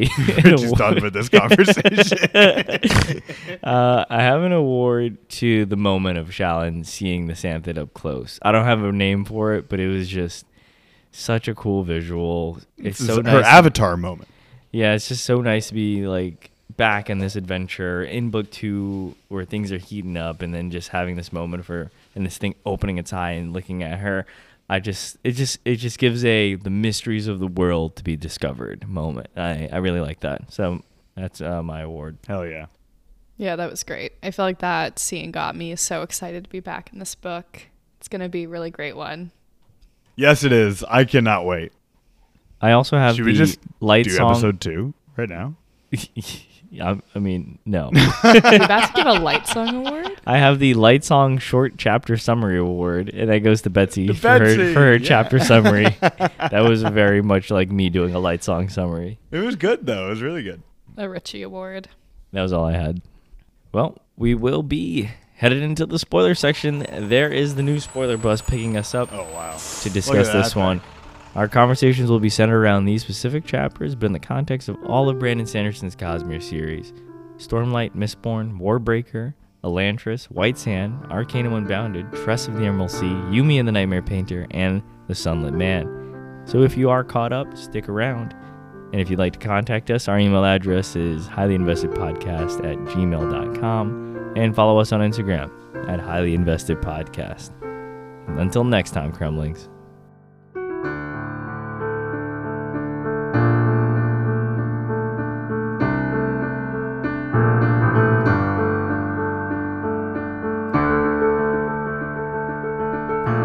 Right, we're back in the spoiler section. Me and the Dapper Man. We're on our third book, Words of Radiance. And holy crap, man, we're back in the prologue. Yes. Just remember, like our first episode we did about the prologue, we were freaking out about that shit. So we don't have to go too much into detail because we know we've already discussed everything that is happening during the Mhm. assassination of Gavilar, right? All of the different organizations that are there. Fucking goddamn Kelsier is there at a moment. Dude, I know, like, right? uh, geez, Like- everybody, everybody and their grandma is there. I was there. I knew you were there, man. I was I was there, man. You Everybody were was dancing to the Parshendi If drum. you weren't there, like we drinking talking- with Dalinar. Like, if you weren't there, you'd, you'd be so mad because we were talking about this for years afterwards. this was the place to be. literally, the entire world fucking changed. Um, yeah, I mean, I, I like what we've been doing in the spoiler section, going a little bit more free form, not going chapter by chapter. Uh, Oh, yeah. 'cause- Oh, sorry. Go ahead. No, I was gonna say you uh you mentioned that Liss was this is the last time we see Liss. That was kind of a spoiler for pets. Is it really? You said it was the last time we ever see Liss. I, I didn't mean to extend it for forever. I thought we see her later early. Who's the who who does Shallan meet up with? Who's the woman who teaches her veil? I thought that was Liss. No, that's not that's not Liss. This is the last time we see Liss. This is Liss's only on-screen appearance. in the- Oh, I'm seeing that in your notes right now. That was a mistake. Sorry. I thought I literally thought it was the woman that teaches Shallan how to like no, be a no, thief. no. This like uh, it says What's her, mys- name? Her mys- I don't remember, but it says uh, that Liss's mysterious origins and possession of a shard blade have inspired many fan theories about her true identity. Brandon has consistently responded to the question about Liss with RAFO, so we do Well, it not should know. be like- and. They Sounds could- like uh, Liz. it, I don't know. It could be someone from another place, uh, but we have no information about her, so we can move on from her. Wow, uh, I didn't mean to spoil that. I straight up thought we'd see her in like 20 chapters. No, that's fine. Um, You want to be able to tell that I was the one who'd read this book twice. uh, So we uh we also have the heralds obviously talking about yeah, she picked up on Ash. those. Yes. Betsy uh picked up on those and clearly that there's so much shit happening at, in this uh, moment.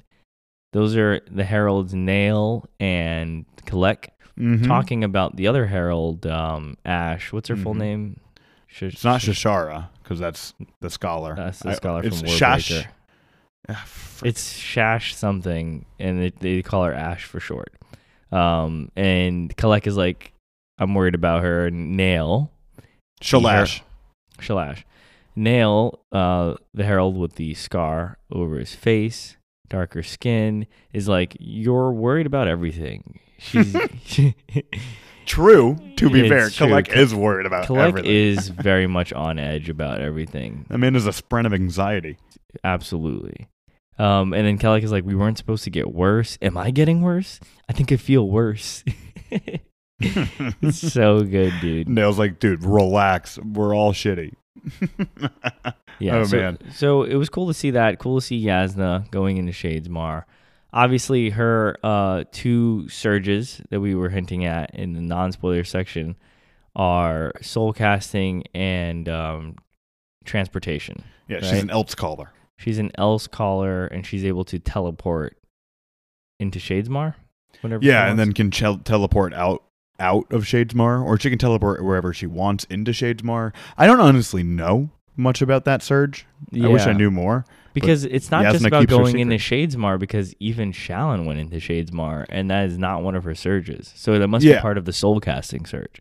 It, I think it is. It, it has something to do with transportation, hundred percent. Oh, Because that's defi- how she appears. She comes Right. back not through an oath gate uh, at the end of the book. Right. So she might have just an easier time moving throughout Shadesmar and back, whereas Shallan obviously looked like she was about to drown by just Yeah. by when she went there.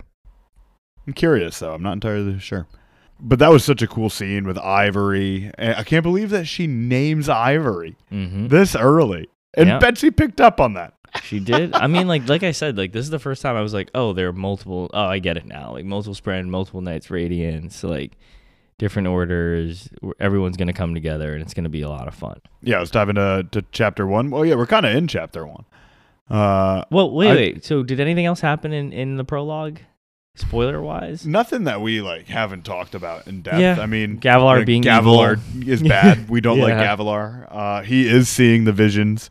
Betsy absolutely got that correct, which is honestly probably the most ridiculous theory that she's gotten right so far. And Um, and he was killed because he's trying to bring back the Void Bringers and the Desolations. And he the wants to bring back the herald so he can become a herald. He can't Right. do that without being a desolation. So he is literally trying to end the world. He's literally a idiot. he's basically an idiot, and uh, the Parshendi start a war by killing him. Not a very smart move on their part. Yep. To be honest with It you, it is worth saying uh, that Gavilar wasn't totally the reason the world did end. No, Odium was definitely had other ways. He was actively this. convincing Venli during that entire time. Exactly, exactly. They were all looking for ways. If in fact, they were looking for a way with Venli to, to do this, and then this opportunity arri- arose with Gavilar, which which brought Yep. back Ulim because Ulim had left Venli. Mm-hmm. Um, Uh, then don't forget who gave Ulim to Venli, some random Terris woman. yes, from from the Mistborn series. From, that uh, still from Sel. that that is the one thing that I like want to throw something at a Cra- wall about. it's crazy, Who that? Why the hell is a Terris woman working with Odium? no idea, no fucking idea. God fucking hell. but yeah, that's all I had for the prologue. Like we like we've been here before. We're gonna be talking about it every, at the beginning of every book, but we get uh, Jasnah's perspective, which is a lot of fun. A lot of fun. I really did think Liss like was not far from coming back. So my bad. no, that's fine. Uh, so so chapter one, santhid really loved this chapter. So good. Brandon Doesn't, loves isn't santhid important lately? Or isn't that doesn't the santhid like the reason they get into um whichever area is like completely destroyed starts with an A in Dawn Sing Dawn Shard, sorry. Uh, I don't remember. I but, think but the santhid Xanth- is important in that book. But the santhid is important in this book because the santhid is what saves Shallan, Shallan, yeah. after the ship goes down. So, uh, spoilers. Until she runs into gas. yeah, spoilers. Uh, they're about to be attacked by Ghost Bloods, I believe. Yep. And Jasnah's going to be quote dies. unquote killed, and we get the really funny uh, "I am stick" moment. Which Yes! we don't have to, we don't we don't have to talk about that because we can save it for I talking about it with almost I almost said that Yeah. when she was talking about talking to his friend. Oh so what, God. one, thing I picked up on chapter on chapter one is uh, Brandon loves his arranged marriages. I know we were texting about this.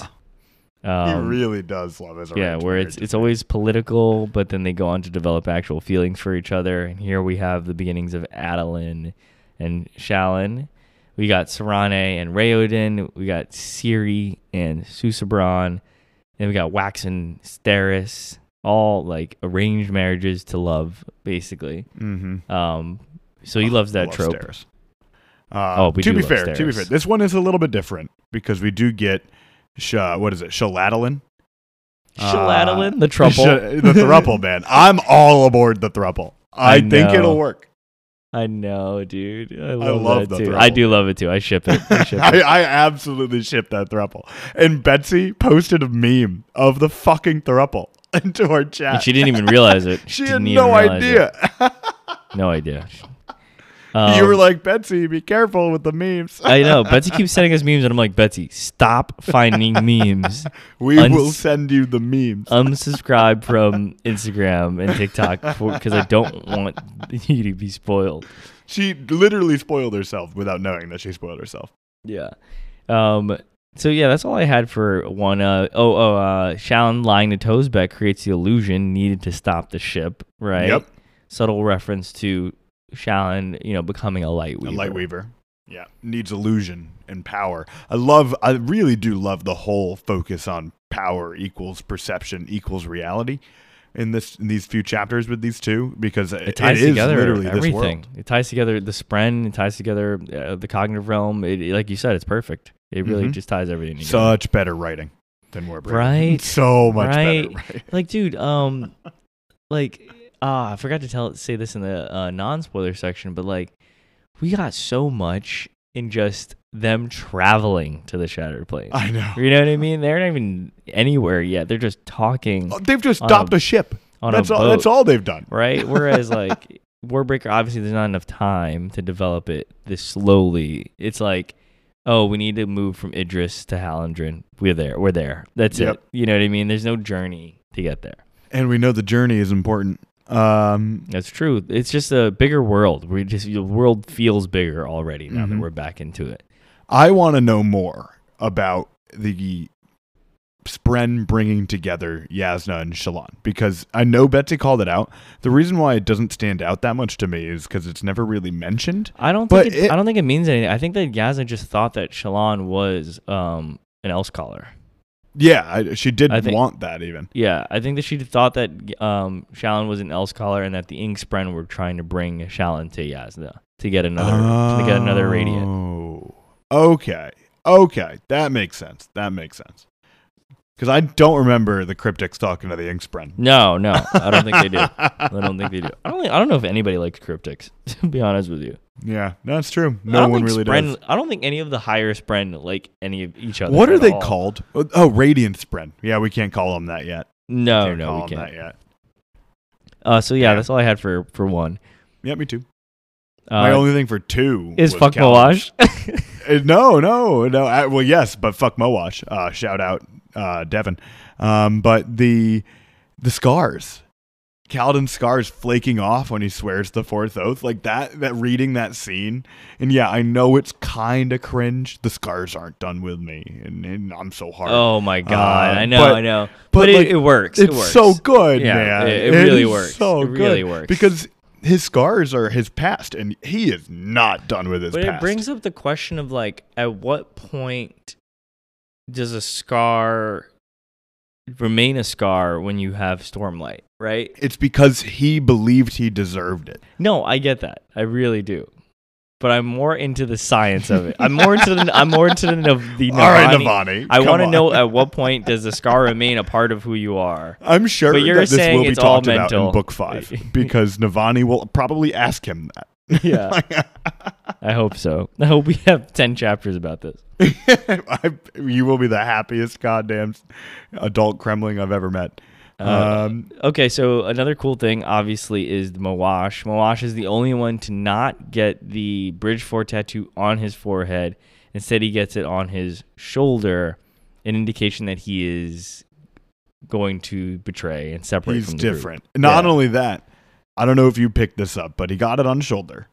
In the future books after Moash betrays, you know how there's always the symbol It's at the start of upside a chapter. No, it's the Bridge 4 uniform with no Bridge 4 patch. Oh. I'll send you a screenshot. I I picked up on that in my second read through, and I was like, "Oh, that's cool. It's it's it's showing it's Moash." Uh, but reading this, I'm I'm like, "Holy shit! It is that deep. Yeah. That's literally where his tattoo is." Mm-hmm. Mm-hmm. It's a cool reference. I, I love cool it. reference. Yeah. It's a nice little like you know like uh check Chekhov's Moash. Oh my god. All right. Let's go to chapter three. right, I want to see a cryptic city. I want to see one too. That sounds really cool. We haven't really explored that much of Shadesmar. We saw lasting integrity. Well, I was about to say, remember when I, brought this up to you at the party, and you're like, "Dude, we were in lasting integrity for like half of the last book." We saw lasting like, oh, integrity, which is like really cool. But I want to see more of Shadesmar. There's I so know, much man. happening there. it's just such a crazy concept. It's so well thought out. The three realms, like it is actually genius in how it works together. It really is awesome. Um, and I, I- yeah, I just want to see more of those Spren and and and to the Cremlings in the in the uh, spoiler section. and Max, the Spren that are like Flame Spren and Wind Spren, they show up in the cognitive realm as bigger, like crazier creatures too. Like some of mm-hmm. them. oh are, yeah, we hinted are, at that. Some of them are dangerous. Like, Very pain yeah. spren are Pain incredibly dangerous. Yeah, they're huge and they're dangerous. It's awesome. Rot spren too, I believe, are like nasty as hell. And if you're a human in the cognitive realm and you have these thoughts, you can bring them.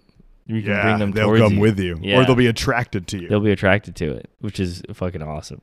Terrifying. I don't know about awesome, but terrifying. Oh, so yeah, it, it, it's honestly like in the in the reread, it's really hard to ignore the fact that Shallan has a shard blade. It's It so incredibly obvious. hard. It's, It's so so, obvious. obvious. I didn't. I still didn't pick up on this on the first read. I don't think if we were this focused, Betsy would have. No, no way. If Betsy didn't have a podcast, there's no way she would have picked up on this. Shout out Betsy. Maybe I didn't. No, I don't think so, dude. Because she didn't even pick up the name cryptic. Yeah, true. She was like, "What? You kept calling them that?" Uh, That's a good point. That's a good point. but yeah, um, because it's a th- it's a big book, and if you're not dissecting it the way we are, you are gonna miss some things. She missed honor and cultivation. She she did miss honor and She cultivation. completely. I told you she was going to miss it. Oh, it's yeah. such a small, tiny moment of a chapter where we learn that Fuck. Spren have cities. I wanted to bring that up though, actually, because I'm glad you didn't. It don't, I let's know not, let's it's a not little too much. I know it's just ourselves. because it's just because da- um in the last book, Dalinar speaks to honor, and honor literally mentions cultivation and odium. Yep. But but you're right, it's a stretch, and and and if you're reading this, for the she will time, get there. You're gonna This get book. there, yeah, yeah. But you're not gonna know what that is right now. But yeah, Jasnah mentioned honor and cultivation. Another thing I didn't pick up is that the higher idea spren are honors, and that the nature of spren are cultivations. Never, Yeah. never connected that before. It's so it's so cool. I love that part. And then when they, you know, got together, they created a different kind of light and the sibling and and different power Spren. It's it's genius. It's genius. I, I, Spren is one of the most novel ideas I've ever even heard of. And I think it's used so well here. And we're going to get so much. Like, what the hell is Ishar doing? I know this is completely out of left field, but why is he No, trying no. to bring Rein it physical in, Dapper. Rein it in. It's hard, man. Spren. I love Spren. I No, I know. I, I have a lot of uh, questions about this, but I just it, it's really cool to see honor and cultivation mentioned. I get it makes me think about like the future of us doing this and bringing up preservation and ruin and all the shards. Oh yeah, because we're we're gonna have to. But I know, but that's just gonna that's gonna break Betsy's brain when we finally tell well, her that. we will have to explain Adonalsium when we get to Mistborn. We will Yeah, have to course. explain the If basics of it. honestly, before we get before, after we finish Rhythm of War, I think we could say to Betsy, long ago, sixteen people came up with a plan to destroy to kill God. Or we do that at the very end of the Final Empire when Ruin is released, or maybe end of Well of Ascension. Sorry, Well of Ascension, yeah. because that's when they call him Ruin, literally. okay, yeah, that's fine. Let's that's aim for it then, because she's gonna be like, "Wow, Ruin is really similar to Odium." Yeah, that makes sense to me. And Well of Ascension is when they mention preservation also. Yep.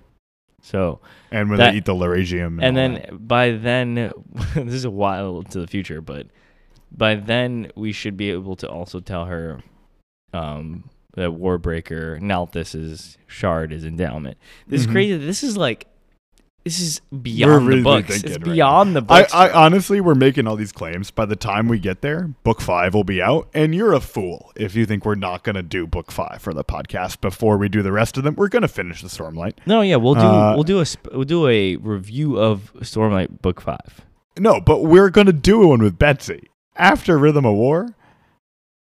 You think we're just going to go from Rhythm of War to like Mistborn Era One? No, we're going to finish the Stormlight archive, and it's going to be really in depth. I that think point that depends it depends on what stormlight 5 has Well, we will know. right She will not. you and I have both read some of those sample chapters, and some of those things there are some references to everything. Right, the gloves are off, so she can't read. And we can't even mention 5. that here. Yeah, we can't. That's beyond even this. That's another fucking bus, bro. That's another bus. We're like we're spoiling a book that hasn't even come out yet. oh my god.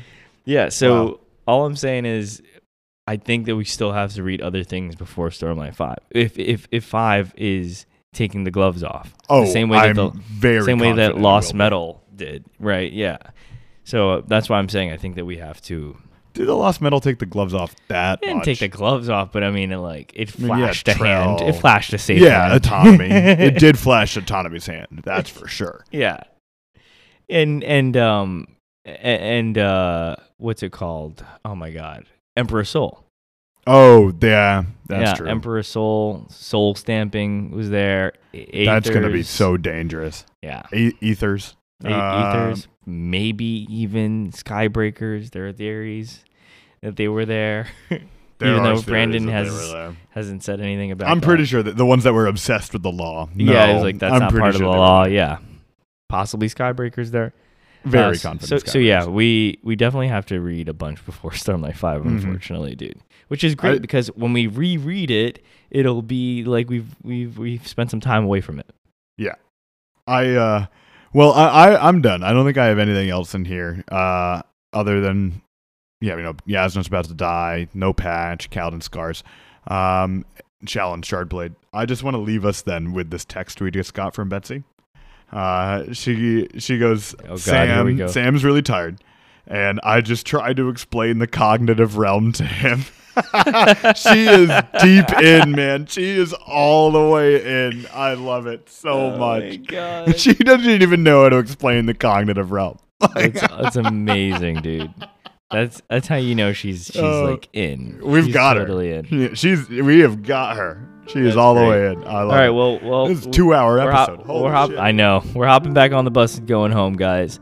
Thank you to all of the little spoiler cremlings who joined us in this section. Um, and like I said before, follow us on Instagram, Highly Invested Podcast, and send us an email at highlyinvestedpodcast.com. Next, we're going to be reading chapters four, five, six, and seven. Until next time, Cremlings.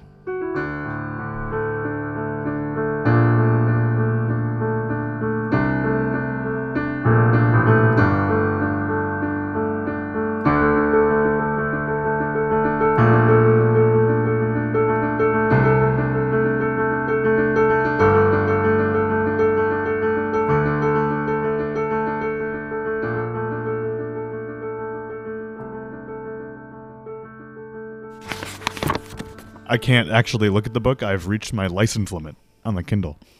Oh, great. That sucks, dog. Shut up, Rich. You're not, not helpful. It does suck. I've been It using does. JJ's Audible. Shout out JJ. Thank you, JJ. It's been really helpful. I, I've been able to listen to uh, these chapters with it, which is why I can tell you guys how to properly pronounce the creature in the water. I but like properly. Even Brandon says, just pronounce them how you want. Well, Brandon gives this really annoying answer of Brand, Brandon's basically saying this book was translated to fit you, whatever language you're reading, right? So he's saying that you can pronounce it however you want because it's been translated to English. Does that Makes make sense to me. Right. So that's why he can get away with Elantris. you know? yeah, you- you're absolutely right. It's why I could get away with that entire book's names. Yeah. Harass He doesn't even do it. Yeah, that was pretty mind blowing, honestly. I wasn't even like exaggerating it for the podcast. No, I know you. I know. I know. Uh, we should have given you a heads up, but it's more fun to get your reactions on the pod. yeah. but how cool is that, dude? Just It's this, just the idea that they that the that it's not just ideas that are there in the cognitive realm.